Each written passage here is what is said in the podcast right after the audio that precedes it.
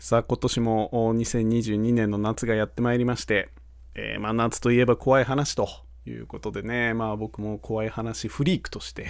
えー、毎年毎年ね、新作完全創作怖い話というものをね、えー、作って無意味に皆さんに公開しているんですよ。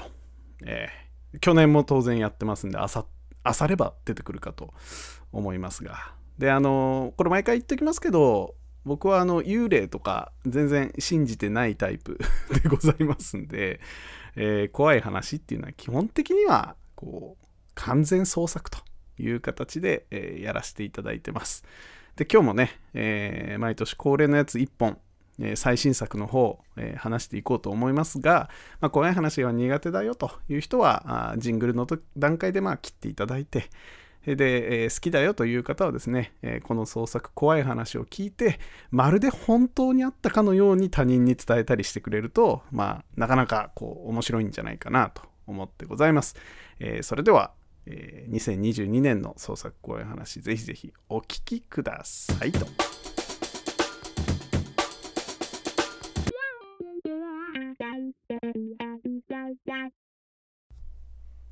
この間ね、あのー、仕事で、まあ、とある大学の エーアイ 系の研究室みたいのをやっている准教授に会いまして、結構すごい人で、まあなんかいろいろ最先端なことやってる研究室らしくてね、でまあ面白そうじゃないですか。だから気軽になんか最近こう面白い エーアイ 研究とかそういうのってあるんですかって聞いてみたんですよ。そしたらなんかちょっと考えて、面白いっていうかこうお蔵入りになったね、ちょっといわくつきの研究っていうのがあるんですよっていうふうに話し出しまして、でまあ今日はその話をちょっとしたいんですけど、でその研究室にはなんかものすごい優秀な学生さんがいてね、これ田辺くんっていうんだけど、で彼がこう何かやっぱり再起間髪なんだろうね、新しいことをやりたいっていうふうに息巻くもんですから、まあ、研究テーマどれにするかちょっと困ってて、既存のものはやりたくないみたいな、そういう態度だったんで、でまあまだ論文提出までね時間も結構あるし、えー、で結構優秀な子だったから、でその准教授もまあとりあえず遊びでねいろいろやってみたらどうみたいなことを言ってみたら、なんか早速こうたくさんアイディアを持ってきてね、でその中の一つが結構面白そうで、でまあ田辺くん曰く、まあ、最近のこうツイッターとかを見てるとこう大体みんな同じことばっか言ってるから、次言いそうなことを エーアイ で予想できるんじゃないかみたいな、そういう仮説を持ってきてね、でそれを実験してみたいとか、そんな内容だったらしいんですよ。でまあ准教授自体はさすがに無理だろうと、うん、いうふうに思ったんだけど、まあこう遊びでいろいろって言った手前もあるし、まあとにかく優秀な学生さんだったから、まあ、もしかしたらねやってみたらね何かこういい発見があるかもしれないなみたいな感じで、まあ、やってみたらっていうふうに適当に返したんだって。でそしたらこう熱意に燃える田辺くんはですね、いろいろこうチャカチャカと エーアイ を作り出して、で翌週にはなんかもうそれっぽいものをね組んできて、でテストしたいですと。でとりあえずこう同じ研究室にね学生がななにんいたらしいんですけど、まあ、そのななにんの学生を対象にテストしてみようっていうふうになって、で、まあ、いっしゅうかんとりあえずやってみたんだって。で一人一人のアカウントに対してね次のツイートを予測するっていう エーアイ タスクみたいなものをこう実験してみたと。でまあちなみにこれどういう エーアイ かっていうと、こう日本中の過去のつぶやきをねこうあらかたインプットして、でそれを学習して、で、えー、対象となるツイッターアカウントの過去のつぶやきの傾向みたいなものを分析してね自動的に、で次にツイートする言葉をなんとなく日本語の文法に沿った形で予想してみるみたいな、そんな感じのシステムだったらしいんですよ。であの実際に研究室内の学生ななにんを対象に動かしてみたら、なんか結果まあ、ごパーセント ぐらいの正答率だったんだって。で、だから合計ひゃくツイートあったらごこぐらいしか、まあ、正解できない。で、それも当然こうピタッと当てはまるわけじゃなくて、なんとなく趣旨は同じかなみたいな、そういうレベルでの正答率だったらしいんですよ。でまあ田辺くんは、まあ、ちょっとがっかりしちゃっていたんだけど、でもまあ準教はねちょっと違って、いや意外とすごいんじゃないみたいな、なんかそういう感覚があって、でもうちょっと頑張ってみなよと、いっしゅうかんで作った エーアイ ならまあそんなもんでしょと、 ごパーセント も当てられるんだったら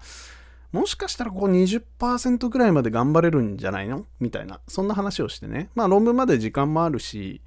まあ、田辺くんがねこうどこまで頑張れるかみたいなものもあって、こう葉っぱをかけたんですって。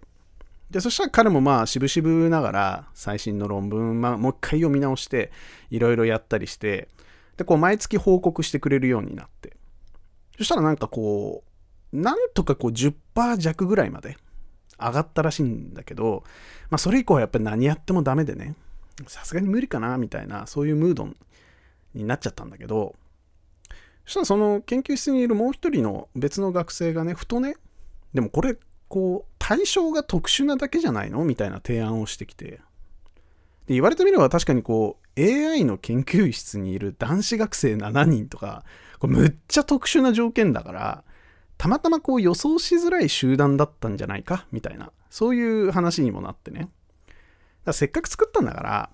あの広く一般の人々をランダム抽出してやってみたらどうみたいな、そういう話になったらしいんですよ。で確かにそうだねっていう話になって、まあ、人口比率みたいなのも考えてね、男女 ごじゅっパーセントごじゅっパーセント で年いってそうなアカウントから、まあ、小学生ぐらいまでのアカウント幅広くひゃくにん、なんとなくこう目で見て、で、えー、それっぽいなっていう人を本当ランダムに選んできて、で エーアイ に予想させてみたんだって。そしたらね意外と じゅうごパーセント まで正答率が出ちゃって、でうち いちにけんぐらいのツイートはね、もうほとんど同じ文章だよねっていうレベルで予想が当たるっていう、そういう好成績が出たらしいんですよ。ほんでがぜんやる気の出た田辺くんは、これ にじゅっパーセント 正答率もこう夢じゃないっすとか言ってね、まあ、こう目の色を変えて勉強しだして、すごいエンジンがかかってかかりだして、で准教授もね、これひょっとするといい線いくかもなとか思って、こう毎月の報告をこう楽しみにしてたらしいんですよ。ただいっかげつごね、なんとサクッと にじゅっパーセント 超えまして、ごぶんのいち当たるってすごいよなっていう話をして盛り上がってたんだけど、まあでも実はそっから頭打ちになっちゃって、こう奇跡的にいっかい にじゅっパーセント 超えただけでずっとこう じゅうご、ろくパーセント をうろうろするみたいな感じになっちゃったらしいんですよ、やっぱり。でにかげつさんかげつと経って、まあ、もう無理かなみたいな、うん、ムードになってね、田辺くんもこうあんまり報告に来なくなって、でなんとなく準教もね、この話フェードアウトかなとかそう思ってたんだって。で半年ぐらい経った時に久しぶりにこう田辺くんがね準教室を訪ねてきて、で見るからになんか表情が暗いんですよ。でまあそれはね半年も経ってテーマ見つからないって言ったらそう落ち込むから、でどうしたと、やっぱり にじゅっパーセント 超えないかみたいな感じでこう優しく声をかけたら、いや違いますと、実はごかげつを超えたあたりから突然正答率がこう上がってきて にじゅっパーセントさんじゅっパーセントでどんどん エーアイ が賢くなってきたんですと。でそれで準教もびっくりしてね、おすごいじゃないかと、じゃあどうしてお前そんな暗い表情してんのっていう風に言ったら、田辺くんはね最初はすごい僕も喜んで原因の調査とかもしてたんですけど、実は今月ろっかげつめ入ってから急激にまた伸び始めて、実は今正答率 はちじゅっパーセント 超えてますと。えっていう風になって、でしかもそのはちわりの正解のうちほとんどが一言一句たがわずにぴったり正解なんですって。で先生これツイッターも僕と同じ エーアイ 使ってますね、ひゃくにんのうちはちじゅうにんはこれボットですっていう風に言ったらしいんですよ。でこれ僕にね、この論文発表したらまずいよねっっていうふうに言ってたっていうお話でございます。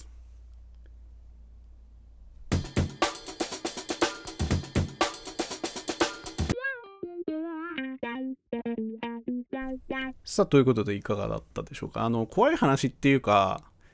こんなことあったら面白いなっていうのをちょっと喋ってみただけというふうになりますけど、まあもうちょっとねゾッとする話みたいなのを作っていきたいなと、来年はね、まあまた今年はね結構自分的には豊作であとに、さんさくひんあるんですけれども、まあ気が向いたらそれも収録していこうかなと思ってございます。また明日も撮っていこうと思ってますので、ぜひぜひよろしくお願いします。そんちゃんまた。